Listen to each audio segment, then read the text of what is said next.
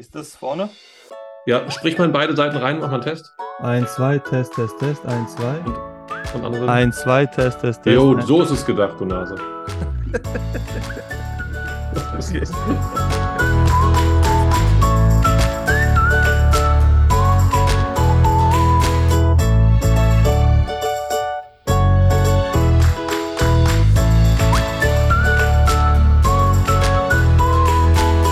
Einen wunderschönen guten Tag, einen wunderschönen guten Morgen oder guten Abend, je nachdem, wann ihr diesen Podcast hört. Hier ist Jesus und Pizza, der etwas andere Podcast, äh, mit der ganz besonderen Special Edition Freddy und Mickey, Mickey und Freddy. Ähm, zwei Berliner Pastoren, die sich in Bayern getroffen haben und jetzt nach vielen, vielen Jahren des gemeinsamen Weges sich gesagt haben, sie machen jetzt mal eine Staffel über äh, ein ganz spezielles Thema, aber eigentlich kein spezielles Thema, weil es eigentlich jede Kirchengemeinde betrifft, nämlich die Idee der Entwicklung. Und da gibt es ein Tool, das heißt natürliche Gemeindeentwicklung.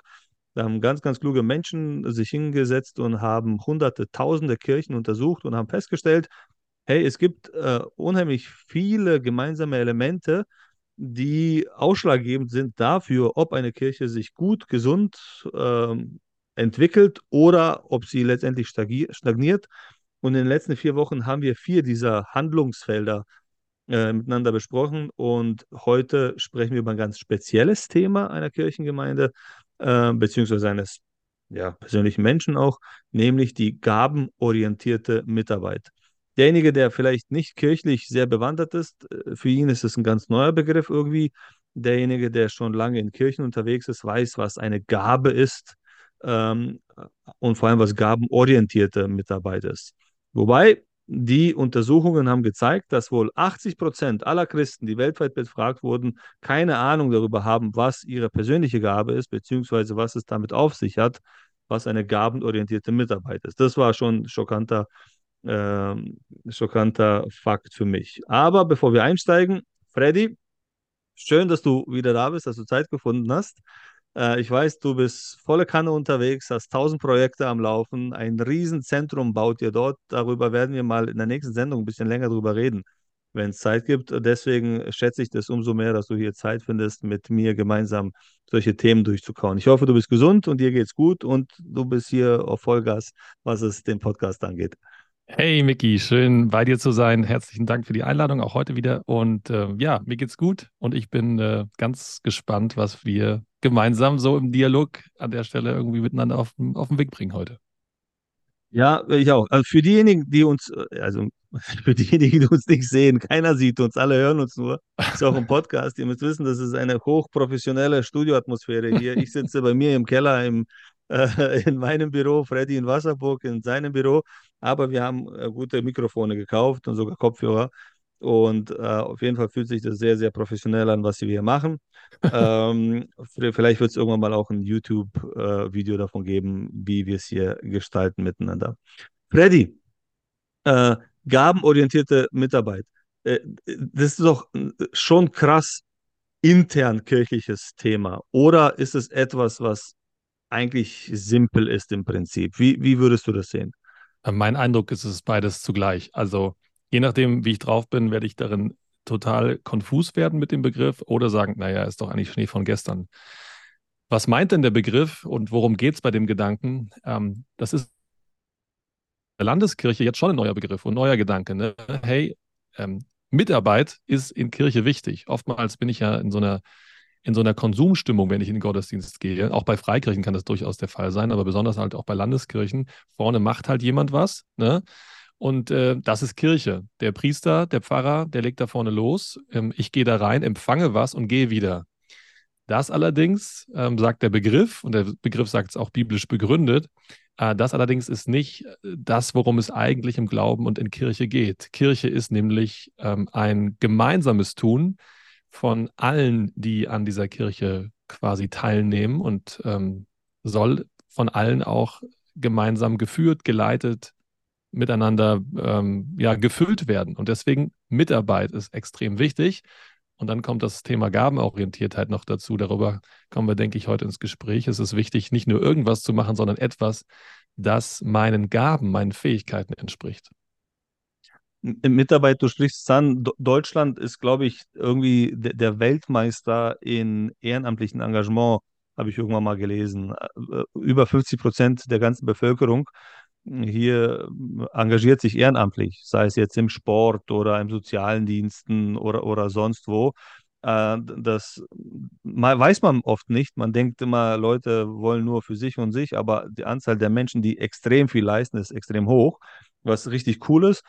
Äh, offensichtlich dadurch, dass es unheimlich viele Optionen gibt, verwässert sich das so ein bisschen, weil man dann an zehn verschiedenen Stellen irgendwo sich engagiert.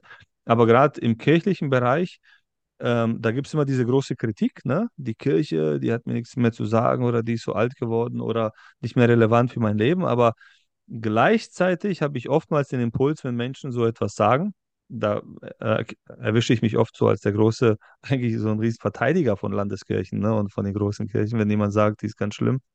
Sage, naja, aber es gibt aber unheimlich wenige Leute, die Bock haben, tatsächlich sich da auch zu engagieren in, in, in so einem System. Ne? Und wir wissen es alle, egal was wir zusammen machen, das läuft einfach besser, als, als wenn es nur wenige Menschen äh, machen. Wie ist denn so deine Geschichte mit, mit Mitarbeit äh, im, im Kirchenkontext? Fällt es dir leicht, Menschen zu Mitarbeit zu bewegen oder ist es ein Struggle, der vielleicht immer größer wird? Ähm, ja, also es ist wirklich eine der größten Herausforderungen im Pastorensein ähm, Pastoren da sein, dass man Mitarbeiter motiviert, Mitarbeiter ähm, motiviert auch für einen längerfristigen Einsatz, ja, punktuell am Nachmittag irgendwie einmalig was zu machen. Das, das, das geht oft, das geht auch äh, gut. Aber jemanden dazu zu gewinnen, ein, zwei, drei Jahre einen, einen Dienst, der auch mit Verantwortung zusammenhängt, zu gewinnen, das ist schon, ist schon nicht mehr so leicht. Man sagt ja, ist jetzt heute nicht das Thema, wahrscheinlich beim nächsten Mal dann, wenn es um die Leiterschaft geht, aber Ehrenamt zu führen, ist die her herausforderndste Art des Leitens. Ja, du hast kaum Möglichkeiten, kannst eigentlich nur ähm, über gemeinsame Ziele, über gemeinsame Werte, über gemeinsame Visionen, über ganz viel Wertschätzung auch ähm, motivieren, ja, ähm, das Ideal vor Augen führen, idealistisch argumentieren, idealistisch ähm, auch begeistern. Deswegen ist es gar nicht so leicht. Ja. Es gelingt immer noch, und ähm, es ist ein Jammern auch, ähm, dass, ja, finde ich, gerade wahrscheinlich zu, im Vergleich zur Landeskirche noch auf einem hohen Niveau ist. Und gleichzeitig gibt es schon auch bei mir in meinem Dienst in den letzten zehn Jahren klar ersichtlich so das Gefühl, es wird zunehmend schwerer, Mitarbeiter zu gewinnen ähm, für ehrenamtliche Aufgaben, die über das Punktuelle hinweggehen. Hm. Ich merke, ich merke, dass die Motivation tatsächlich äh, sich verändert, dahingehend, dass ähm, ich bin vielleicht so aufgewachsen und das ist so ein Grundwert, den ich innerlich habe. Sag, Pflichtbewusstsein ist ein ganz hoher Wert, ja. Also unabhängig davon, wie man sich fühlt gerade, äh, ob man überzeugt ist von etwas, äh, einfach die Tatsache, weil es gemacht werden muss, weil es uns kein anderer macht, ist ein Riesenwert für viele Menschen. Aber der, der verändert sich. Auf der anderen Seite merke ich aber, dass äh, wenn man überzeugt ist von einer, von einer Sache, von einer Vision oder von, von, ja, von einem Projekt oder so, dass Menschen bereit sind, über ihre Grenzen hinwegzugehen. Ja? Also wirklich mehr Vollgas zu geben, als würden sie halt nur übers Pflichtgefühl äh, getragen werden zu, zu einem Dienst. Das stimmt. Also wenn du Ehrenamtler mit an Bord hast, die all in gehen, dann ist es oftmals so, also wenn, wenn die wirklich all in gehen, dass du das durch kein Geld der Welt und auch durch keinen Hauptamtlichen der Welt wahrscheinlich ersetzen kannst. Ja? Ähm, das ist äh, dann mit auch das Schönste, was du erleben kannst. Wir haben mal über leidenschaftliche Spiritualität gesprochen, über inspirierende Gottesdienste, wenn, wenn, wenn du da wirklich auch so einen goldenen Tag erwischt, erwischt oder merkst, hey, es war ein, war ein berührender Gottesdienst oder du, du, du spürst gerade, du fühlst dich Gott nah, dann ist es unglaublich erhebend und auch bewegend. Aber wenn du an einem Abend nach Hause kommst, an dem du gesehen hast und miterlebt hast, dass du als Pastor mit 20, 30 Ehrenamtlern, die voll reingegangen sind, so ein krasses Event oder eine schöne Aktion äh, gestaltet hast, dann ist das auch unglaublich wertvoll und richtig begeisternd, ganz, ganz besonders. Mhm. Wir haben am 15. April die Worship Night um 20 Uhr in Waldfrieden und gestern waren so die Musiker mehrere Stunden dort und haben geprobt und so weiter. Und ich bin dann reingegangen, habe da mal kurz reingeschaut, ein bisschen Schokolade reingebracht und so. Und dann, dann siehst du, mit welcher, mit welcher Intensität so, nein, die, nach der zweiten Strophe wollen wir das machen, nach der dritten machen wir das und so weiter. Ja, mehrere Stunden an einem Sonntag, ja, ist nicht selbstverständlich. Ja, und da gibt es kein Geld dafür oder so, ne? Also es ist mhm. jetzt nicht so, dass man angestellt ist oder irgendwie, äh, keine Ahnung, sonst eine Belohnung am Ende bekommt. Es ist eine tiefe Überzeugung, das ist etwas Wichtiges. Und man hat ein Talent, man hat eine Gabe äh, und, und die soll nicht begraben werden, die soll nicht einfach verschwinden, denn offensichtlich äh, hat eine Gabe von Gott gegeben, davon gehen wir jetzt aus, äh, ein, einen bestimmten Zweck, den sie erfüllen soll. Und der Zweck ist der, dass der Körper, der Organismus, Kirche oder Gemeinde oder Gemeinschaft äh, wächst und wächst und wächst, nicht jetzt nur numerisch oder quadratmetermäßig, sondern auch in der Qualität, in der Tiefe, beziehungsweise immer, immer kompatibler wird mit dem Menschen dahingehend, dass er ihnen hilft, Jesus Christus und Gott irgendwie kennenzulernen. Und der Mensch ist nun mal in der alten Kirchensprache das Werkzeug Gottes sozusagen, ja.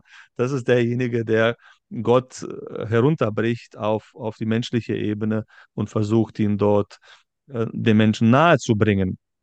Ähm, jetzt mal, äh, also wir haben hier relativ wenig abgesprochen, worüber wir reden werden. Weißt du, was deine Gabe ist? Ist ja. dir das so richtig bewusst und wenn du Spiel schaust, bam, Freddy, das ist deine Gabe? Genau, also mein Gabentest ist jetzt schon äh, eine längere Zeit her und da ist auch eine Dynamik drin. Gaben entwickeln sich nicht nur, ähm, sondern äh, verändern sich auch. Das ist äh, beides was, was ich selbst erlebt habe, auch bei meinen Ehrenamtlern erlebe. Ähm, ich weiß es in der Tat, weil ich das schon früh mal ähm, ja, in, durch so eine Art Gabentest ähm, herausbekommen habe. Ähm, und seitdem ist es mir präsent, ja. Also man kann so einen Gabentest machen, ganz einfach. Äh, ist ähnlich wie ein Persönlichkeits Persönlichkeitstest, gibt es auch eine unterschiedliche Güte, äh, ganz einfache, oberflächliche oder welche mit 400 Fragen, wo du am Ende dann äh, in allen möglichen Dimensionen auseinandergenommen wirst. wirst. Ähm, das kann man auch mit Gaben machen, sodass, äh, falls jemand sich fragt, ja, wie, wie woher weiß ich es eigentlich? Aber ich, ist, ich weiß es ja, genau. Ja, erzähl mal. ich, ich, weiß es und dann einfach weiter. Ähm, ja. Wollen wir erstmal, nein, nein, wir, wir, wir halt mal, wir, wir, wir nennen mal die ganzen Gaben und dann, und dann sagen wir uns gegenseitig, was wir denken, welche Gaben wir haben. Machen wir das so? das ist ein sehr intimer Moment, den wir jetzt dann teilen mit vielen anderen da draußen. Können wir gerne ja, machen. Das, das, ist ja nichts zum Verstecken. Also, das ist ja, oder? Nein. Oder, oder empfindest du das als, als etwas, was eigentlich nicht so in der Öffentlichkeit diskutiert gehört? Ähm, also, ich glaube, dass es für die Öffentlichkeit immer ja ein wenn ich jemanden kenne, ja, und ich glaube, es ist äh, auch ganz unwissenschaftlich, beziehungsweise äh, ohne dass es jetzt so eine Hürde über einen Gabentest äh, notwendig wäre, zu gehen, auch im Miteinander spürbar. Also es gibt Menschen, wenn du die Brille aufsetzt und du sagst, okay, hier hat jemand ähm, die Gabe ähm, des Dienens, ja, als eine Gabe. Hier ist jemand stets bemüht zu erfragen, hey Leute, wo geht's lang? Ich bin zur Seite, ich bin parat, ich bin zur Stelle. Ja? Ähm, sowas spürst du einfach von der Haltung, wenn du mit solchen Menschen zu tun hast. Andere Leute, ähm, die sind begabte Verkäufer, ja, Menschen, die permanent dabei sind, im Alltag mit Leuten ins Gespräch zu kommen. Die Gabe der Evangelisation ist, äh, ist dann die Folge, beziehungsweise ist, ist hier der richtige Name dann biblisch. So kannst du durchgehen. Wenn du einmal weißt, wenn wir einmal wissen, einmal realisiert haben, das sind sozusagen die, die, die möglichen Ansatzfelder und die sind auch nicht biblisch äh, allumfassend, ähm, sondern da beginnen zwei, drei, vier Listen und ich denke, dass man sie auch durchaus in der Lage ist, weiterführen zu können. Ähm, dann, dann kann man es äh, ja auch miteinander einfach zu erspüren. Und deswegen ist es nichts Geheimes. Du hast mich gefragt, ist es was Geheimes? Nein, es ist nichts. Aber es geht ja jetzt hier um viel mehr als um, als um dich und mich. deswegen. Ja, aber aus der Nummer kommst nicht raus. Ich, ich, ich, hoffe, ich vergesse das nicht im Laufe der Sendung. Ähm, ich ich würde dir schon gerne in aller Öffentlichkeit sagen, wie ich dich sehe. Das genießt, solche Momente genießt du, oder? Unglaublich. So, wir kommen mal zum ja. Text. Wir genau. zum Text. Lies mal den Text vor, wo die Gaben vorkommen. Ja, genau. Also es gibt so drei, vier Gabensammlungen. Ähm, eine, äh, eine Sammlung von möglichen Gaben, ähm, der steht in Epheser 4 und dort ab Vers 11. Da heißt es, er hat Gott. Entschuldigung, Entschuldigung, Freddy, bevor du weiterliest. Also ja. vielleicht für diejenigen, die mit dem Begriff immer noch nichts äh, anfangen können. Äh, geistliche Gabe ist, könnte man das übersetzen als ein, ein von Gott gegebenes Talent, äh, was für einen gewissen Zweck gebraucht wird. Genau. Wir sind als Menschen gemacht, einzigartig, wundervoll, ähm, mit krassen Fähigkeiten. Wir sind Gottes Ebenbild, sagt uns äh, das erste Buch Mose. Das heißt, ja. ähm, unsere Hände, unser Verstand, unsere Augen, all das, was wir sind, ist äh, gewollt und ist gemacht. Und dazu gehört nicht nur eine Hardware, sondern es gehört auch eine Software. Das heißt, unsere Persönlichkeit, unser Charakter, vieles von dem trainieren wir an, erleben wir erst durch unsere Umwelt, aber vieles von dem ist auch tief angelegt. Ja? Und das, was angelegt ist an, in uns, das sind Gaben, die Gott uns mitgibt. Gott gibt uns nicht nur die Hardware mit, sondern auch die Software, zumindest ein Teil der Software. Vieles ist dann, wie gesagt, auch äh, durch Eltern oder Umgebung und früheste Kindheit äh, dann quasi etwas, was wir so erleben. Vieles passt sich auch im Laufe des Lebens an. Aber das, was quasi als besondere Begabung mitbegeben ist, als, als Talent, ja, das nennen wir im biblischen, im kirchlichen Kontext Gabe. Ähm, kann auch sagen Talent, kann auch sagen äh, besondere Fähigkeiten. Und die hat jeder von uns. Nicht jeder gleich, nicht jeder die gleiche Art davon, aber jeder hat es. Es gibt niemanden, der sagen kann, der du, ich kann nichts. Ja? Ähm, das gibt es so nicht. Letzte Unterscheidung vielleicht noch, bevor wir in den Text gehen, ist, ähm, man vermischt es oftmals in die Früchte des Geistes und die Gaben, die Gott gegeben hat. Früchte des Geistes sind eher charakterliche Merkmale, die Art und Weise, wie man mit Menschen umgeht, liebevoll sein, barmherzig, friedevoll und so weiter, während geistliche Gaben wir tatsächlich so eher so im Bereich Talente, Fähigkeiten ansehen können, die dann den Menschen tatsächlich auch charakterlich dann irgendwann mal beschreiben, aber man reduziert die Person jetzt nicht auf das, was sie kann oder nicht kann, ähm, sondern es ist nur ein Teil dessen, was ich kann oder bin oder was mir Gott gegeben hat. Ja? Ähm, aber lies mal vor, dann wird es vielleicht ein bisschen deutlicher. Genau, also der Epheser 4 äh, ab Vers 11, da heißt es, er hat die einen als Apostel gegeben, andere als Propheten, andere als Evangelisten, als Hirten und als Lehrer das ist jetzt mal einfach so äh, eine Art äh, oder das ist, das ist eine Liste von mehreren. Und das ähm, ist jetzt auch der sogenannte fünffältige Dienst, also ganz grob, dass die Grobeinteilung sind Menschen eingeteilt in Gottes ähm, Reich in ganz unterschiedliche, äh, in ganz unterschiedliche Dimensionen. Hier Apostel, vor allen Dingen das Gründen von Gemeinde, das Umherziehen. Dann man, hat man die Propheten, oftmals die äh, ja, hineinreden in das Leben von Menschen, ähm, grenzrespektierend. Äh, Achtung, das äh, gibt es auch andere Leute, die einfach so meinen, sie können jeden Quatsch äh, ins Leben von Menschen reden. Nee, es geht um, ähm, um, um Worte Gottes äh, zur Auferbauung, äh, zur, zum, zur Ermahnung ähm, in das Leben von Menschen sprechen. Dann gibt es die Evangelisten, die, die die Fähigkeit haben, Gottes Evangelium, das Euangelion, ähm, die gute Botschaft von Gott weiterzugeben in, ähm, im Alltag. Ja? dann gibt es die Hirten, die sich eher auf der zwischenmenschlichen Ebene um Menschen kümmern und Menschen äh, verbinden, ähm, für Menschen da sind, sie, äh, sie begleiten auf ihrer Lebensweise und ähm, in, ihrem, in ihrem Leben. Und dann gibt es diejenigen, ähm, die Erkenntnis haben und hier als Lehrer ähm, bekannt oder bezeichnet werden. Ja, das ist ähm, so der fünfte Punkt in dieser Liste. Es gibt, wie gesagt, noch zwei andere, können wir auch gleich noch äh, lesen, aber das sind erstmal ist der sogenannte fünffältige Dienst, fünf Art und Weisen, Gott zu dienen im ähm, Rahmen von Gemeinde, von Kirche. Und ähm, auch wenn sie sich erstmal groß anhören, die Begriffe, so kann im Kleinen jeder sich wahrscheinlich an irgendeiner Stelle ein bisschen stärker angesprochen fühlen. Ja? Definitiv. Und ich glaube, wir können relativ schnell merken, wenn, wenn manche dieser Eigenschaften, dieser Gaben nicht vorkommen in einer Kirche. Ich glaube, man kann es nicht, nicht merken. Also wenn zum Beispiel die Gabe des, des Dienstes, des Dienens und so weiter nicht ausgeprägt ist in einem kirchlichen Setting, dann entwickelt sich die Gemeinde auch in eine gewisse Richtung, die tatsächlich diesen sozialen Charakter nicht mehr hat, sondern sich eventuell dann nur auf ja, Veranstaltungen versteift oder keine Ahnung, äh, genau, also theologische diesen, Ausarbeitung und so.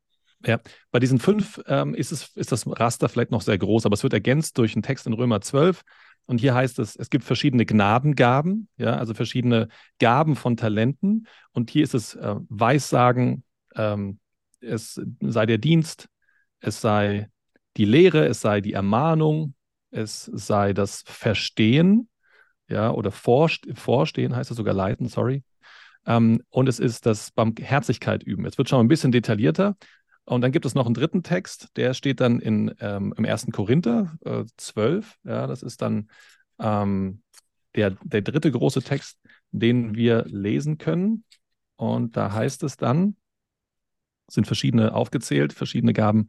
Weisheit, Erkenntnis, Glauben, Heilungen, Wunderwirkungen, Weissagung, Unterscheidung von Gut und Böse, Auslegung, spannendes Thema, äh, müssen wir vielleicht heute nicht vertiefen, können wir aber auch.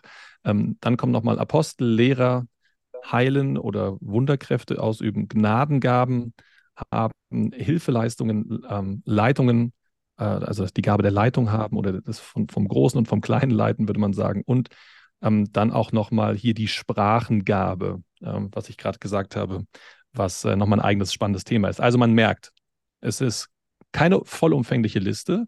Und dann detaillierter. Zeit, ganz genau, es sind zur damaligen Zeit einfach die, die Dinge, die dem, dem Paulus äh, hier besonders bewusst waren und bewusst wurden, die er in der jungen Gemeinde erlebt hat. Menschen mit verschiedenen, mit verschiedenen Profilen, verschiedenen Begabungen.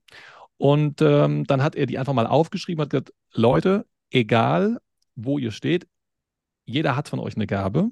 Ganz unterschiedlich sind sie.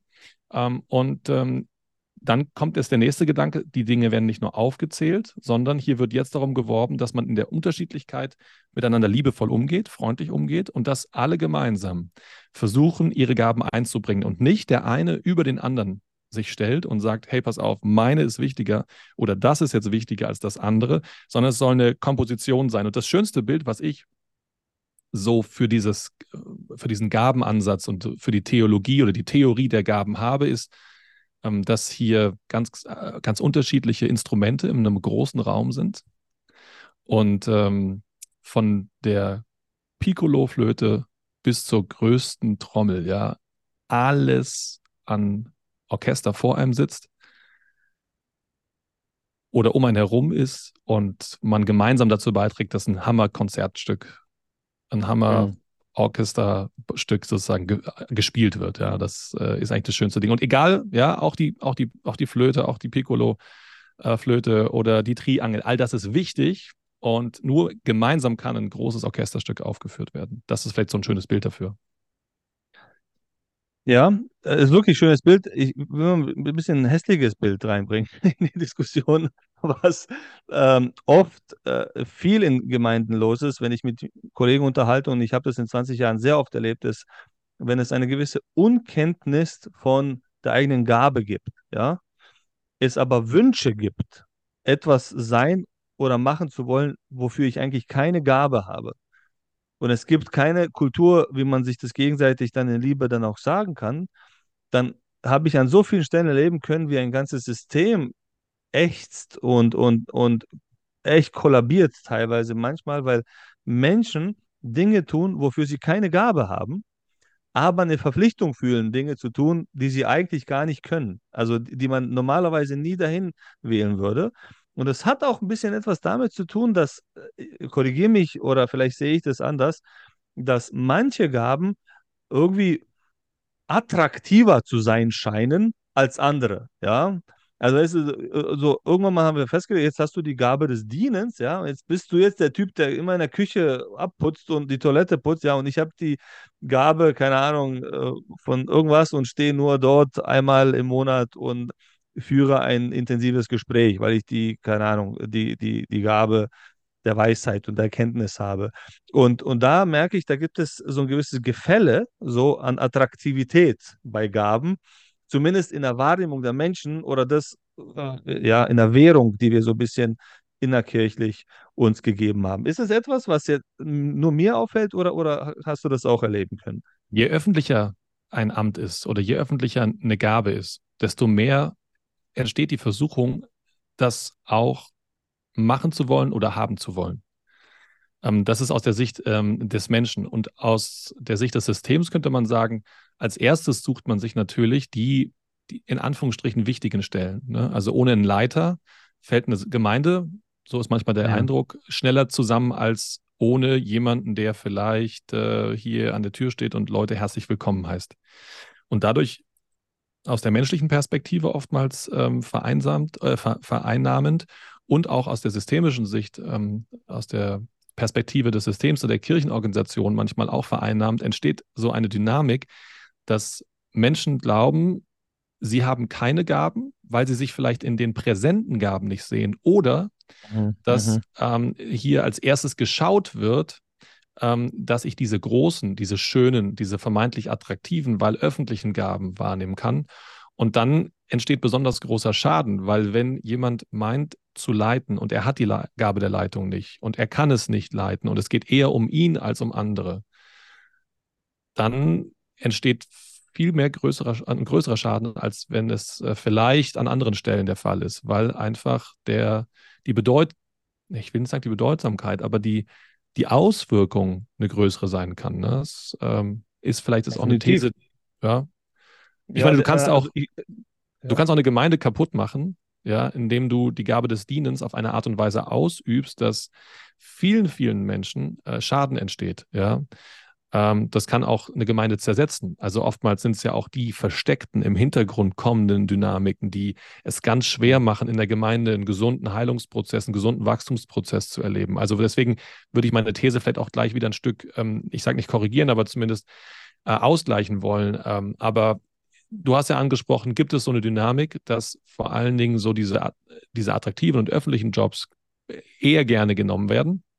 Und zum gewissen Punkt ja, gleichsam es finden sich wahrscheinlich eher zur Zeit in der Dynamik der letzten drei, vier, fünf Jahre Leute, die sagen, ich bin dreimal im Jahr da und mache das, als ja, ja. ich bin bereit, wirklich Verantwortung zu übernehmen für ein System von Menschen, für ein System Kirche für ein System, was so komplex oftmals ist und wo so viele Dynamiken im Kleinen abspielen, die ich vielleicht gar nicht in der Hand habe, das ist mir zu groß. Also muss man auch sagen, es ist jetzt kein außergewöhnlicher Run auf die Gabe äh, oder auf die Aufgaben äh, der Leitung in, in der Gemeinde zu spüren. Das muss man also auch sagen. Aber mhm. ich würde deine These schon auch mitgehen. Ja? Da gibt es eine Gefahr oder eine Sorge oder ja. Es ist, äh, es ist ein interessantes Phänomen, weil ich spüre sofort in der Sekunde, wenn ich etwas tun muss, wofür ich keine Gabe habe, das wirkt sich, du, du, merkst es ja. Also du kannst ja nicht Augen verschließen und Dinge, obwohl, nee es, kann, nee, es gibt Menschen, die tatsächlich Dinge tun, wofür sie kein Talent und keine Gabe haben, aber sie denken, dass sie die Gabe und das Talent dafür haben. Das finde ich ein interessantes Phänomen. Ähm, umso, umso mehr, glaube ich, braucht es hier eine, ja, ja, ein Klima in einer Kirchengemeinde oder einer Gruppe, wo man offen darüber reden kann, wo man vielleicht sich da auch klarer definiert oder so. Was ist mein, was kann ich, was kann ich nicht? Nee, nicht was kann ich, was kann ich nicht, sondern was hat mir Gott gegeben und was erwartet er von mir mit dem, was er mir gegeben hat. Äh, und ich glaube, vielleicht ist da gerade der Unterschied ist, dass ich irgendwelche Wünsche habe, weil ich etwas möchte, wovon ich dank, dech, dank denke, dass es attraktiv ist, dass es irgendwie jemandem gefällt. Dabei hat Gott für mich etwas ganz, ganz anderes vorgesehen und ich lasse das Ding irgendwie versauern oder, oder irgendwie untergehen, obwohl ich in diesem Bereich, den ich gut kenne, Großartiges leisten könnte für andere Menschen. Vielleicht liegt es auch daran, dass wir auch in der Vergangenheit manche Gaben auch öffentlich viel mehr wertgeschätzt haben als andere ne?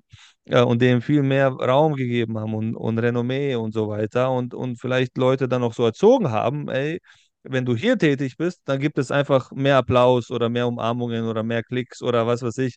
Und wenn du das machst, naja, das sieht kein Mensch letztendlich, ja. Und vielleicht gibt es mal einmal im Quartal einen Applaus oder so eine Blume. Ja, und das war es dann letztendlich. Ich wünschte mir natürlich eine Kirchengemeinde, die sich völlig frei machen kann, komplett frei machen kann von, von dieser Abhängigkeit von Anerkennung, ja. Ganz, äh, wo also, ich sagen kann, ist mir egal, wer mir Danke sagt oder nicht. Gott im Himmel äh, sieht mich, was ich tue, aber mir ist schon klar, dass wir keine Roboter sind, die du programmieren kannst, oder wir sind menschliche Wesen. Ich finde es einen elementaren Punkt, den du jetzt gerade ansprichst. Denn die eine Frage ist, wo kann ich anpacken und was ist quasi meine Begabung und was ist der Ort, wo ich anfassen soll, ja, wo, wo, wo konkret hat Gott was mit mir vor. Das andere ist aber auch nochmal, ähm, und das ist ein schöner Text im 1. Petrus 4, ab Vers 10, ähm, wie jeder eine Gnadengabe empfangen hat, so dient damit einander als jetzt kommt gute Verwalter der verschiedenartigen Gnade mhm. Gottes. Also wir sollen einander dienen. Das heißt, die Motivation ist erstmal ganz, ganz wichtig, einander zu dienen. Ja, es geht nicht darum, ähm, ähm, hier ja, Applaus zu bekommen, sondern das Setting von Gnadengaben, das Setting von Talenten, von besonderen Fähigkeiten ist, dass wir sie einbringen, um einander damit zu dienen. Ja? Jede Gabe, von der Gabe der Heilung über die Gabe des Gebets, über die Gabe des Gebets, über die Gabe der Leitung, über die Gabe, was auch immer man hier einfügen kann. Es geht darum, einander zu dienen. Christlicher Lebensstil hat im Kern den Dienst, Latreia, den Dienst aneinander. Und ähm, es gibt gar keine, es gibt keine, kein echtes Wort für Gottesdienst, muss man sagen. Ja? Ähm, aber es gibt einen Dienst, einen Namen oder eine, ein, ein Wort für Dienst, Latreia, bei dem es äh, unter anderem im Römer heißt, das sei euer echter, euer wahrer Gottesdienst, dass ihr einander dient. Ähm, und ähm, an einer Stelle wird dann auch gesagt, dass ihr Witwen und Waisen versorgt. Ja? Also der soziale Dienst, der Dienst für den anderen ist extrem wichtig. Um, ähm, und ähm, das ist also mir deshalb wichtig, weil, weil es ganz wichtig ist zu verstehen, dass es hier nicht um den Applaus geht, sondern wir berufen in der Kirche zum Dienst. Ähm, und Dienst heißt, für den anderen etwas einbringen, für den anderen etwas machen. Ja? Das heißt auf der anderen Seite nicht, dass es nicht elementar ist, was wir leider zu wenig oftmals tun, ist, dem Wertschätzung und Anerkennung gegenüberzubringen, der sich einsetzt. Aber mhm. Das darf sozusagen nur ein Nice to Have sein auf eine Grundhaltung, in der ich mir bewusst bin, dass ich es nicht wegen anderen tue, sondern für andere. Ich diene andere. anderen. Ja, und mir hat vor kurzem ein Freund ins Leben gesprochen, der hat ähm, in einer Situation echt ja, einen richtig coolen Gedanken gesagt, hat sich dabei auf äh, den Römerbrief auch bezogen hat gesagt, im Grunde genommen machen viele Christen eigentlich den Fehler, dass sie sich auf die Bühne stellen, äh, jetzt mal egal auf welche Bühne. Du kannst auch eine Bühne äh, ja. jetzt nehmen, in der du irgendwas anderes machst, als auf der Bühne zu stehen. Also das heißt, du nimmst einen Raum in der die Gemeinde. Die Küche kann auch eine Bühne sein ja, oder die genau, Diakonie ja. kann eine Bühne sein, alles klar. Du nimmst eine Bühne ein und denkst, du möchtest 150 Leuten einen Gefallen tun und von denen Applaus bekommen. Und er sagt, das ist ein total unbiblischer Gedanke, denn auch wenn der Dienst für andere ist, sollte der Einzige, für den wir das machen, im Sinne von, der uns an dieser Stelle wichtig ist, der unsere letzte Motivation dafür ist, sollte der Einzige, der im Publikum sitzen sollte und den wir zum Klatschen bringen, äh, in Anführungsstrichen, ähm, Gott sein. Und er stellt sich das in solchen Situationen auch dann, wenn es hart ka kam oder kommt im Dienst als Leiter, ganz, ganz besonders dort, aber auch in anderen Bereichen dann vor, es ist ganz egal, was Menschen sagen.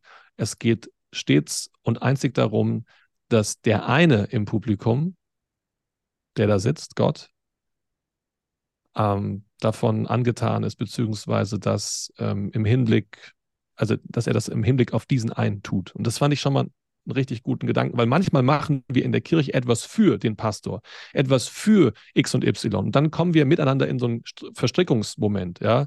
Und dann ähm, wir sind eigentlich mögen wir Gemeinde nicht, aber weil der Typ da vorne oder die Typin da vorne oder wo auch immer uns gefragt hat, deswegen machen wir es. Wir machen es wegen ihr, für sie und ihr, äh, um, um, um ihretwillen. Und das ist, das ist die, eine menschliche Perspektive, die eigentlich nicht dazugehört. Ja. Die ist aber schwer. Ich, ich finde es unheimlich schwer, weil ich unheimlich viele Menschen kenne, die, die tatsächlich dann irgendwann mal genau diesen Satz gesagt haben, nämlich zu, diesen fatalen Satz, für wen mache ich das hier eigentlich? Ne?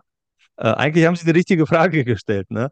Ähm, aber, aber das war eigentlich die Antwort auch selbst, ne? Auf eine Resignation äh, man bemüht sich, bemüht sich, aber bekommt offensichtlich nicht de den Effekt zurück, den man innerlich sich so irgendwie wünscht oder so. Was ich auch teilweise verstehen kann, weil wenn du nur gegen eine Wand sprichst und so und nie eine Response bekommst und nie ein Feedback oder so, dann ist es natürlich äh, für Menschen schwierig. Aber gleichzeitig ähm, haben wir tatsächlich aus meiner Sicht, aber ich rede wahrscheinlich sehr aus meiner Perspektive, weil ich so gestrickt bin, wie ich gestrickt bin, dass ich sage, dass, dass diese Abhängigkeit von Feedback, von Anerkennung bei all ihrer Wichtigkeit manchmal ein System, ein Strick draus drehen kann, weil man sich abhängig macht davon, ja, und dann, weil, weil, weil man ein, ein, ein Niveau angehoben hat, wenn man dann zufällig mal dem Team vergessen hat, äh, keine Ahnung, eine Schokolade zu geben oder zu klatschen oder einen Brief zu schreiben, so, das wird dann sofort erkannt. Oh meine Güte, äh, hier fehlt etwas. Auf der anderen Seite kenne ich auch unheimlich viele Menschen, äh, ich würde mal sagen, das ist auch die Mehrheit der engagierten Christen, die tatsächlich im Hintergrund wahrscheinlich noch nie im Leben äh, Anerkennung bekommen haben für das, was sie letztendlich tun. Und das ist, das ist bemerkenswert, ja. Ähm, von diesen, von diesen äh, Gaben, welche von denen findest du am, am, äh, für dich am interessantesten? Also ähm, ich, ich finde Unterscheidung der Geister hochinteressant. Unterscheidung der Geister. Was ist ein Mensch, der Unterscheidung der Geister als Gabe hat und einer, der sie nicht hat?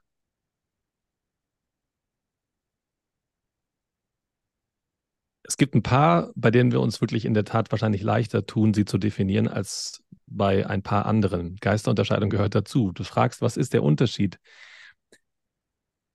Ich glaube, dass Menschen, die die Geisterunterscheidung haben, einen besonderen Blick auf Menschen und Systeme haben und in einer speziellen Weise analysieren können, einen Blick haben in die Tiefe und ähm, verstehen, dass gewisse Dynamiken, dass gewisse Dinge, die anderen vielleicht nicht so ersichtlich sind, ähm, zu einem gewissen, zu, zu einer gewissen Tendenz, also eine gewisse Dynamik haben auch, die förderlich oder nicht förderlich sein kann für den, für, fürs Reich Gottes. Ja? Also Menschen, die die Gabe, unter, äh, die Gabe der Geisterunterscheidung haben, die können an vielen Stellen, wo andere sagen, ja, mh, okay, nochmal Fragen stellen und ähm, ihre, ihre Wahrnehmung, ihre vielleicht auch tiefen Wahrnehmung äh, auf Menschen, auf Systeme einbringen, um damit eine höhere Klarheit zu erwirken für alle. Ja, ob das förderlich ist oder nicht förderlich, mhm. ob das einem, ob das äh, einem dienenden oder einem selbstherrlichen, äh, selbstverherrlichen, ob das einem, einem Jesus angemessenen oder vielleicht äh, dem Ego angemesseneren äh, Verhalten jetzt ist. Ja. Und von so, daher, so eine Art, so eine Art ähm, ähm Fähigkeit, die Motive äh, hinter Menschen vielleicht zu erkennen, ja. Die Und nicht nur auf das zu schauen, was, was äh, gesagt oder getan wird. Die verborgenen Dynamiken. Also stell dir einfach vor, du kannst noch mal vielleicht 500 Meter weiter schauen als andere. Mhm. Ähm, ja, äh, das, das, das Fernglas geht noch mal, ist nicht Faktor 10, sondern Faktor 20 oder so. Ja, das heißt, ähm, du siehst manchmal in Kleinigkeiten Dinge, die andere ähm, ja vielleicht nicht so wahrnehmen, obwohl sie aufmerksam sind, obwohl sie achtsam sind, obwohl sie eine hohe eine Achtsamkeit haben, äh, auch in Persönlichkeitsdynamiken. Ähm, Aber man, oh, stimmt, das habe ich gar nicht. Das ist dir aufgefallen und das ist dir aufgefallen. Das, wow, krass, stimmt. Jetzt mach der Move wird mir bewusst sozusagen. Ja? Also das ist so, so ein Punkt. Ich, ich, ich erzähle dir mal ein Beispiel von, von Unterscheidung der Geister als ich Teenager gewesen bin äh, und dann 18 später natürlich, hat mein Vater einen Autohandel gehabt in Berlin. Mhm. Aber es war kein Autohandel wie ein Autohaus, sondern halt privat, ne? billige Autos kaufen und dann äh, Beuselstraße, Moabit, auf diesen großen Gebrauchtwagen, äh, Automarkt, tausende Autos standen da. 99 ähm, Prozent der Verkäufer waren Migrationshintergrund. Äh, und dort stand ich sonntags dort und habe dann mit meinem Vater Autos halt verkauft. Ne? Und da konntest du richtig erkennen, wenn jemand an ein Auto gekommen ist und dort äh, stand anstatt 480.000 Kilometer auf dem Tacho stand nur 55.000 Kilometer. Ja? Ähm, du hast sofort an den Menschen erkennen können, checkt der, ja, was das Motiv dahinter ist oder kommt jemand und hat überhaupt keinen Blick, eine absolute Naivität, glaubt jedes Wort, was du sagst, also völlig äh, naiv, freundlich und nett und so weiter. Also man konnte richtig gut sehen an einer Person, ob sie sofort checkt, was hier vor sich geht oder, oder, oder nicht vor sich geht. Also diese 500 Meter weiter sehen und dann hat man gar nicht versucht, letztendlich mit dieser Person ins Gespräch zu kommen oder in Geschäft zu kommen, weil man gesehen hat, naja, äh, der durchschaut einen letztendlich, ja, äh, mehr oder weniger. Äh, es gibt warst du jetzt Ignatius derjenige, der den Tacho gedreht hat, oder warst du derjenige, der, der auf der anderen Seite war? Das habe ich noch nicht ganz verstanden. äh, Nächstes Thema, oder? Nächstes Thema. genau. Ich musste mein Studium finanzieren irgendwie. Oh, meine ähm, jedenfalls, jedenfalls Ignatius von Loyola, ähm, Ignatius von Loyola, um jetzt ein bisschen weg von der Beuselstraße in Moabit zu kommen, äh, sagt einen interessanten Satz. Ich setzte voraus, dass es dreierlei Gedanken in mir gibt. Solche, die mein eigen sind und Mhm. allein meiner Freiheit und meinem Willen entspringen, während die beiden anderen von außen kommen, der eine vom Guten, der andere Mhm. vom bösen Geist. Und ich mag diesen Satz deswegen, weil es jetzt nicht nur so die, die, die Schlauheit oder die Schleue oder so eines Menschen beschreibt, sondern diese spirituelle Dimension Mhm. äh, äh, reinbringt. Und, und wir haben ja in unserer Interaktion ja auch spirituelle äh, Dimensionen. Und das finde ich interessant, weil in diesen Kategorien denke ich ehrlich gesagt oft nicht, Mhm. ähm, dass ich sage, hey, es gibt die gute spirituelle Dimension in mir, es gibt aber auch die böse. Ne? Und wir, ich weiß nicht, wann du das letzte Mal in einem Gespräch mit einer Person im kirchlichen Kontext, ja, in diesen Kategorien gedacht hast. Ne? Ja, was wir oftmals machen, ist so, ja, Erziehung kommt aus dem Lager und, und das ist die Sozialisation, das ist der theologische Background und so weiter. Und auf einmal öffnet sich aber noch eine andere Tür und sagt, okay, hier gibt es vielleicht das Gute und das Nicht-Gute oder das Böse. Und ich würde so weit gehen zu sagen, dass das die Gabe ist, gerade in der frühen Kirche, wo es tatsächlich böse Menschen gegeben hat, die versucht haben, als Trittbrettfahrer auf die neue Kirche aufzusteigen und ihre Evangelien zu verkaufen und so weiter, dort zu erkennen, Moment mal, das kommt nicht geistgeführt von Jesus Christus, sondern das kommt aus einer, ja, wie soll ich sagen, ja, aus der anderen Abteilung. Ähm, und wenn ich ehrlich bin, ähm, ich denke von mir, ich hätte so ein bisschen diese Gabe. Ja, zumindest hat der Gabentest mit 16 mir das gesagt. Damals habe ich nicht verstanden, worum es geht. Wobei ich merke ist, dass ich mich sträube davor, diese spirituelle Dimension, gut und böse, sage ich mal, im religiösen Kontext überhaupt anzuwenden. Ähm, aber eigentlich sollte man das, oder, oder nicht? Ich finde es wichtig, dass du das nochmal sagst. Ähm, ich habe ja eine sehr, sehr allgemeine Beschreibung dieser Gabe gemacht. Und ich glaube, dass es bei, bei jeder der Gabe erstmal eine, eine ganz allgemeine Beschreibung gibt. Ne? Jetzt steht hier zum Beispiel Evangelist, ne? Denkt man, äh, keine Ahnung, ich habe noch nie auf einer Bühne von 500, 500 Leuten gestanden, ich bin es nicht. Es geht ums äh, Allgemeine und man würde weitergeben vom Evangelium. Und viele Menschen haben die Gabe der Evangelisation äh, und sind, äh, ohne dass sie es wissen, einfach gute Verkäufer. Ja, also das ist die, die Mhm. profane, erstmal der profane Blick. Den gibt es auch, den hatte ich jetzt erstmal beschrieben, ja, Unterschra äh, und schauen, sozusagen in die Tiefe gucken, äh, vielleicht ein Stück weiter als andere bei der Gabe der Geistunterscheidung. Jetzt hast du nochmal gesagt, aber es gibt auch was Spirituelles, was, was genuin Spirituelles an dieser Di Di Dimension oder in dieser Dimension und in dieser Gabe. Und das gibt es übrigens bei all diesen Gaben, ja, also was spezifisch Geistliches, was wirklich genuin Spirituelles. Und du hast vollkommen recht. Ähm, jetzt wird es äh, nochmal spannender, weil es jetzt konkret wird. Und ja, es gibt, das sagt uns das Neue Testament an verschiedenen Stellen, es gibt Momente, in denen es wichtig ist, dass jemand sagt, hier wird was geredet, hier wird was gesagt, was nicht dem Geist Gottes entspricht und was nicht ähm, die Art und Weise ist, wie Gott hier spricht. Ja, vielleicht ist es sogar nicht falsch, aber der Spirit, dass die Dynamik, das, was daraus wird, ist nicht von Gott, ist nicht das, was mit seinem Wort übereinstimmt. Das ist deshalb wichtig, weil es das Korrektiv zur Prophetie ist. Mhm.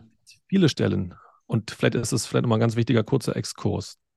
Äh, liebe Hörer, liebe Hörerinnen, ähm, im Alten Testament haben wir für die großen Dinge große Leute, die was machen. Wir haben Propheten, wir haben Könige, wir haben ähm, wirklich wenige, die über viele Macht ausüben oder Verantwort für, dafür Verantwortung tragen. Macht ist schon zu negativ. Im Neuen Testament bricht eine neue Zeit an. Der Geist Gottes, der weht, wo er will. Der Geist Gottes gibt Gaben, wem er will. Und wir haben dann ähm, auch im Petrusbrief ganz deutlich, dass sozusagen die Verdemokratisierung dieser, dieser besonderen Gaben, die im Alten Testament wenigen gegeben wurden. Und auf einmal spüren wir die ganze Fülle eben von Evangelisation über Dienst, über Gabe der Sprachen und Unterscheidungen. Also wird, Gott gibt viel mehr Verantwortung der Kirche insgesamt an ganz, ganz viele Menschen innerhalb der Kirche. Und damit jetzt kein Missbrauch entsteht, weil natürlich die Kontrolle Gottes an dieser Stelle viel schwieriger wird. Ja? Früher konnte er, im Alten Testament ist das der Standard-Move, ne? er war bei Gott, hat er gute Sachen gemacht, er war nicht mhm. bei Gott, dann hat er keine guten Sachen gemacht. Ne? Und dann ist das ganze Volk deswegen bestraft worden an vielen Stellen. Oder es kam eine fremde Macht, die alle äh, niedergemetzelt haben. Das war ja dieser Tun-Ergehen-Zusammenhang im Alten Testament. Im Neuen Testament haben wir den ein Stück aufgebrochen, die Gaben werden weitergegeben in einem viel größeren Umfang dann an die Menschen, an äh, Gottes Kinder. Und damit jetzt aber kein in dieser Fülle von Begabungen, die Gott gibt, anders als im Alten Testament, in dieser neuen Zeitperiode, die jetzt angebrochen ist, dass jetzt hier auch eine, ja, kein Wirrwarr entsteht, gibt Gott zu vielen Gaben, die im spezielleren Sinne spirituell sind, die so ein bisschen ungreifbarer sind. Zum Beispiel die Gabe der Prophetie, ja, Gott spricht in das Leben von Menschen ganz konkret, sehr, sehr intim, sehr, sehr persönlich, gibt er aber mhm. auch die Gabe, die, das korrigierende, ähm, die korrigierende Gabe dazu, die Gabe der Geisterunterscheidung, damit es sozusagen niemals passieren kann, dass Macht oder Ver Verantwortung missbraucht wird. Ja? Wir haben noch einen zweiten Fall, das ist die Gabe der, ähm, äh, die Gabe der Sprache äh, oder die Sprachengabe, ja. Und dann haben wir ähm, äh, noch andere Auslegung. Oder? Und dann die Auslegung, ganz genau, ja. Mhm. Und auch noch andere äh, Beispiele. Und das ist ganz, ganz wichtig. So. Und ähm, das war mir jetzt nochmal wichtig, weil je spiritueller es wird, desto mehr ist tendenziell auch die Gefahr, dass Dinge missbraucht werden in der Kirche. Ja, ja, ja. ja. Je größer der Prophet, desto weniger darf man ihn anfassen. Ja, weil alles von dem, was er gesagt wird, auf einmal vermeintlich äh, richtig wäre. Ja. Und ähm, desgeben, deswegen ist ganz wichtig zu sagen, hey, es gibt auch eine Sprache, es, Entschuldigung, es gibt auch eine ähm, Lehre der, der Unterscheidung, die bei Propheten sagt, ey, pass auf, das kommt aus der Zeit, das können wir hier nicht anwenden, ja, wenn der Prophet tot ist. Oder der sagt, ja. ja. diese Gabe oder dieser, dieses Wort von, von diesem begabten Propheten ist an dieser Stelle fehl am Platz, ja. Ähm, das denken wir, und das sage ich noch was, als Adventgemeinde an vielen Stellen viel zu wenig. Denn in unserer Kirche selbst gab es Menschen, die eine besondere prophetische Begabung hatten. Ja. Mhm. Und manch einer übersieht diese Gabe und sagt, interessiert mich nicht. Und auf der anderen Seite gibt es viele, die sagen, wir müssen einfach nur dem Propheten oder der Prophetin folgen und übersehen dabei, dass die Gabe der Unterscheidung ganz klar macht, ja. dass man an dieser Stelle oder an jener Stelle aus guten Gründen oder aus gewissen auch, auch kontextuellen Gründen der damaligen Zeit von diesem Wort Abstand nehmen sollte, ja, oder dieses Wort anders auslegen sollte, ja. Und von daher, je spiritueller es wird, desto unkonkreter und im Unkonkreten kann auch Missbrauch liegen. Und deswegen sagt Gott, hier setze ich eine Grenze und es gibt zu jedem highly unkonkreten, im, im, im unsichtbaren Bereich kommenden auch eine konkrete Gabe der, der, der, die, diese, die diesen Machtmissbrauch oder diese Verantwortungsmissbrauch hier quasi korrigiert. War nochmal ein großer Checks and Balance im Grunde genommen, ja, was, genau. was Gott dort eingeführt hat. Ähm, falls jemand jetzt in diesem Kontext äh, Gabe der Prophetie äh, ähm, vielleicht die Diskussion um Ellen White vermisst, der kann gerne auf unseren YouTube-Kanal mal schauen. Dort gibt es eine Vorlesungsreihe mit Friedenssau und da habe ich mit Johnny Hartlab äh, ein bisschen was über Kirchengeschichte gemacht und eine Sendung ging praktisch um Ellen White, ihr Leben, Wirken und so weiter. Da kann man sich das dann in der ganzen Sendung mal anschauen. Hängen geblieben bei dir, was du gesagt hast, fand ich interessant, dass je, wie hast du gesagt, je größer der Prophet, desto unantastbarer ist er. Ne? Ja, ja. Ähm, und das finde ich so interessant, weil tatsächlich, äh, ich meine, wir sind ja, eine, ja wir sind ja keine Minikirche in dem Sinne, dass es uns nicht gibt. Und wir haben ja auch innerhalb unserer Kirche sage ich mal, oftmals aus Übersee äh, Superstar-Preacher nach hm. Deutschland mhm. geholt, die dann einen, einen, ganz gewissen Effekt letztendlich hatten. Und ich kann mich erinnern, wir hatten in, in München vor vielen, vielen Jahren mal so eine Evangelisation hier und das war so, äh, das war charakteristisch, weil, weil nicht die Gabe, nicht die Fähigkeit, äh, nicht mal die Aussage der Person letztendlich für diese Autorität gesorgt hat, sondern die persönliche spektakuläre Bekehrungsgeschichte. Mhm. Ist dir das mal aufgefallen, dass, dass die, die, die größten, äh, sage ich mal, Figuren, die wir so haben, fast alle irgendwie am Anfang eine spektakuläre Bekehrungsgeschichte haben. Ja, Flugzeugabsturz, äh, Niagara-Fälle überlebt oder, oder was weiß ich, ne?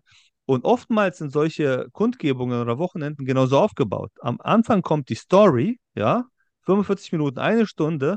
Und in diesem Fall war es so, dass der nach vorne kam und dort haben wir versagt, weil wir ne nämlich keine Balance hergestellt haben. Also nicht als, wir haben uns nicht getraut, als, wie soll ich sagen, als Gegengewicht oder als Korrektiv da zu sein, weil wir erschlagen waren von dem ganzen Event. Und er stand so vorne und sagte, ähm, ihr kennt alle meine Story, oder?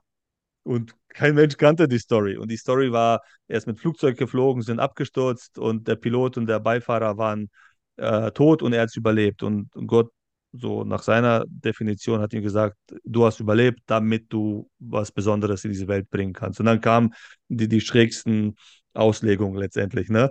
Und, und das war so, ihr kennt meine Story nicht, okay, wir ändern das Programm, ich erzähle euch erstmal meine Story, ja. Hm. Und in diesem Moment, und ich war beteiligt am Rande, habe aber mit vielen Jugendlichen gesprochen, die in meinen Kirchen da waren, ganz oft, wenn sie durcheinander gewesen sind, ey, das stimmt doch nicht, was er sagt, oder das, das ist doch nicht biblisch, oder? Also die dann so mhm. nach Hilfe gesucht haben, war immer ein Argument da, hey, aber der hat doch einen Flugzeugabsturz überlebt, mhm. weißt du? Mhm. Ja. Mhm. Äh, oh, also das hat alles irgendwie geheiligt oder so, ne? Äh, weder die Gabe noch der Inhalt, sondern die persönliche spektakuläre Story. Ja, das, ähm, und das ist hochproblematisch, ja. Hochproblematisch. Absolut, auf, aus verschiedenen Perspektiven. Aber ähm, es ist unter anderem ganz schwierig, wenn selbst wenn jemand begabt ist, so eine ganz oder gar nicht Mentalität entsteht bei ihm selbst oder bei den Zuhörern.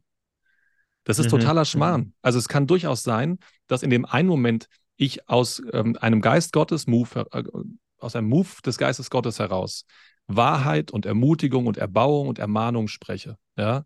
Und es kann im nächsten Moment sein, dass der gleiche Mensch, weil er sündig ist, sagt, Schmarrn, ja, ja, das kann passieren. Das ist einfach erstmal nicht undenkbar. Es ist kein passives Medium. Ja, ein Prophet ist kein passives Medium, sondern äh, auch er hat ja. Anteile. Er hat auch einen menschlichen Anteil. Und äh, lass ihn drei Nächte schlecht geschlafen haben, dann weiß ich nicht genau, ob sein Gebet genauso intensiv ist und auch, ob, ob seine Fähigkeit zu predigen die gleiche ist, obwohl er vielleicht sich genauso ja. gut vorbereitet hat. Also der Punkt ist, Gott kann auch nicht am Menschen vorbei arbeiten. Um, ähm, er kann es, beziehungsweise er macht es nicht. Er limitiert sich im Menschen. Ja, das ist einfach ein großer Move Gottes. Und ähm, diese ganz und gar nicht Mentalität äh, ist, ist an der Stelle echt verführerisch. Was ich an der Stelle höre, ist, dieser Mann versucht natürlich seinem Wort so viel wie möglich Gewicht zu geben. Ja. Der möchte gerne, dass ganz viele Menschen aufgrund seiner Story sagen, Hammer-Typ, das muss doch richtig sein. Und damit entspricht er eigentlich ein Stück auch einer biblischen Person. Denn wenn du dir anschaust, wie der Saulus, der dann zum Paulus wurde, permanent gerungen hat und immer wieder gesagt hat, ja, hm, ich bin zwar keiner von den Zwölfen, ja, ja, die Gott selbst, äh, die Jesus selbst gesehen haben, aber ich ja. bin trotzdem von Gott berufen, weil ich ihn auf einem anderen Weg gesehen habe. Ja, das heißt, es ist die Frage so: Hatte er selbst schlechtes, also er selbst hatte wahrscheinlich dann, nachdem er so viel äh, Christen umgebracht hat, ein verdammt schlechtes Gewissen. Hatte vielleicht nicht das beste Selbstbewusstsein, aber auch das System hat ihm eigentlich immer wieder den Mittelfinger gezeigt, weil Leute gesagt haben: Dir hören wir Du hast unseren mhm. Bruder, unsere Schwester, Onkel, Tante, was auch immer im Nachbardorf umgebracht, bist da reingegangen, hast Leute gefoltert und du kommst jetzt mit, mit schlauen theologischen Sprüchen. Und was macht er? Er versucht sich seine, Autorisa äh, seine Autorisierung von Gott nochmal zu holen und die auch den Leuten weiterzugeben. Ja, aber Gott hat mich berufen. Ja. Und ja. Das ist cool, dass Gott. Oh, Entschuldigung, Entschuldigung, dass ich hier einwerfe, noch mehr. Oh, und ich habe so viel gelitten und hier wurde ich ausgepeitscht. Ja, genau. Und das, das, wurde mir angetan und dann sagt er, für dich interessant, aber darum geht es ja gar nicht. Ich bin ja, ja der genau. Kleinste und so weiter. Also, und das, das ist so eine Spannung zwischen dem. Ja, diese Spannung ist, diese Spannung ist menschlich. Ne? Also ich will, dass ihr mir zuhört, aber ich will auch nicht, dass ihr mir zuhört, äh, dass, dass, dass ich mich groß mache. Ne?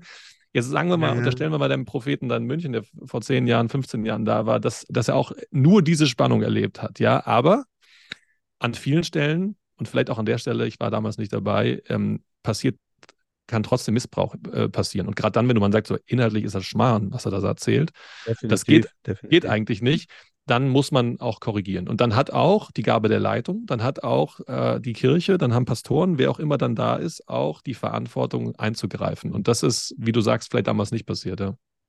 Und das, da schließt sich auch jetzt am Ende auch für mich der Kreis. Also die Frage, für wen, für wen mache ich das hier eigentlich? Ne? Also Gott gibt den Menschen Gaben nicht, um Autorität zu erlangen, ja, äh, sondern, sondern in ihrem Dienst an den Menschen zu wachsen. Und es ist ein schmaler Grad, glaube ich. Manchmal braucht man Autorität, um Dinge zu bewirken. Auf der anderen Seite ist die Grundhaltung diejenige, äh, ja, ja, die uns dann erkennen lässt, sage ich mal, was, was das wahre oder das richtige Motiv irgendwie dahinter ist. Ach, Freddy, wir könnten tausend Stunden noch hier reden. Prophetie, Zungenrede, Krankenheilung, Wundertaten, Weisheit, Unterscheidung der Geister, Lehren, Predigt, Leitung, Hirtendienst, Seelsorge, Evangelisation, Gebet, Ermahnung, ah, Millionen Sachen. Äh, vielleicht, vielleicht eine extra Serie daraus machen und Menschen zu helfen, ihre eigene Gabe zu entdecken. Wer weiß, vielleicht machen wir das irgendwann. Wäre bestimmt sehr, sehr spannend. Wenn ihr Fragen habt zu dem einen oder anderen Aspekt, den wir jetzt gerade hier nur er erwähnt haben oder vorlesen konnten, und ihr sagt, äh, es würde euch helfen, da nochmal in die Tiefe zu gehen, dann haut uns doch das einfach mal rüber. Schreibt mal dem Mickey äh, eine kurze Info. Äh, habt ihr eine E-Mail-Adresse, Mickey, bestimmt, oder? Ja, info, Info at at- sdawaldfrieden.de, ja genau. Ja, genau. Und, und, und gibt uns nochmal dem einen oder anderen Aspekt vielleicht ähm, da eine Chance, äh, vertieft zu werden. Ähm, ist keine Garantie darauf, aber vielleicht, vielleicht ist ja ein Impuls dabei für uns beide, auch über diese Ab- Aber wa, Themen hinweg. wo definitiv Klarheit geschaffen werden kann, ist, wenn man, wenn man schon irgendwo in der Kirchengemeinde unterwegs ist, zum eigenen Pastor zu gehen und zu sagen, hey, hilf mir mal, meine Gabe zu entdecken. Ähm, oder, oder dass die Gemeinde sich auf den Weg macht und sagt, hey, wir wollen mal selber nachdenken darüber, welche Gaben haben wir. Ich habe tatsächlich in Waldfrieden noch nie einen Gabentest gemacht mit der Mhm, kompletten Gemeinde. mhm. Ich habe es mit anderen Gemeinden interessanterweise gemacht, aber bei mir zu Hause nicht. Und ich glaube, also das ist jetzt ein Ansporn für mich, da Gas zu geben in der Richtung. Finde ich cool, ja. Ich habe es auch schon lange nicht mehr gemacht. Wir haben es vor acht Jahren mal gemacht in einem größeren Stil, aber es ist eigentlich dran. ne? Und zwar vor jeder Wahl müsste man es machen. Ja, genau, genau. Müsste, müsste. Auf jeden Fall, Freddy, danke ich dir ähm, wie jedes Mal für das tolle Gespräch. Das ist ein hochspannendes Thema. Ganz ehrlich, als ich mir die acht Handlungsfelder angeschaut habe, war das das Thema, von dem ich am wenigsten erwartet habe, irgendwie innerlich. Ich weiß nicht warum. Mhm. Ähm, jetzt merke ich aber, dass das gerade die Sendung ist, äh, die ich am unliebsten jetzt abbreche, weil es so lange dauert, äh, weil es da tatsächlich noch sehr, sehr viel zu sagen gibt. Äh, auf jeden Fall an alle Zuhörer, die das hier hören, wir wünschen euch Gottes Segen auf jeden Fall. Und ja, dass ihr euch auf den Weg macht, um mal über euch selbst nachzudenken, was ist denn das, was Gott in euch gesehen hat? Äh, was ist denn die spezielle Gabe, die du hast? Und die hast du definitiv. Also es gibt niemanden, der keine hat. Äh, und vor allem, wie kann man das auf die Straße bringen oder auf die Gemeinde legen, dass es einen guten Effekt haben kann, einen gesunden Effekt haben kann für die Gruppe, in der du dich gerade befindest. Auf jeden Fall wünschen wir dir Gottes Segen, viel Kraft, dass du dich da zurechtfindest. Und Freddy, nächste Woche Donnerstag sehen wir uns wieder, oder? So ist es auf alle Fälle. Ich freue mich schon drauf. Okay, liebe Leute, ciao. Alles Gute euch von den zwei Berlinern in Oberbayern.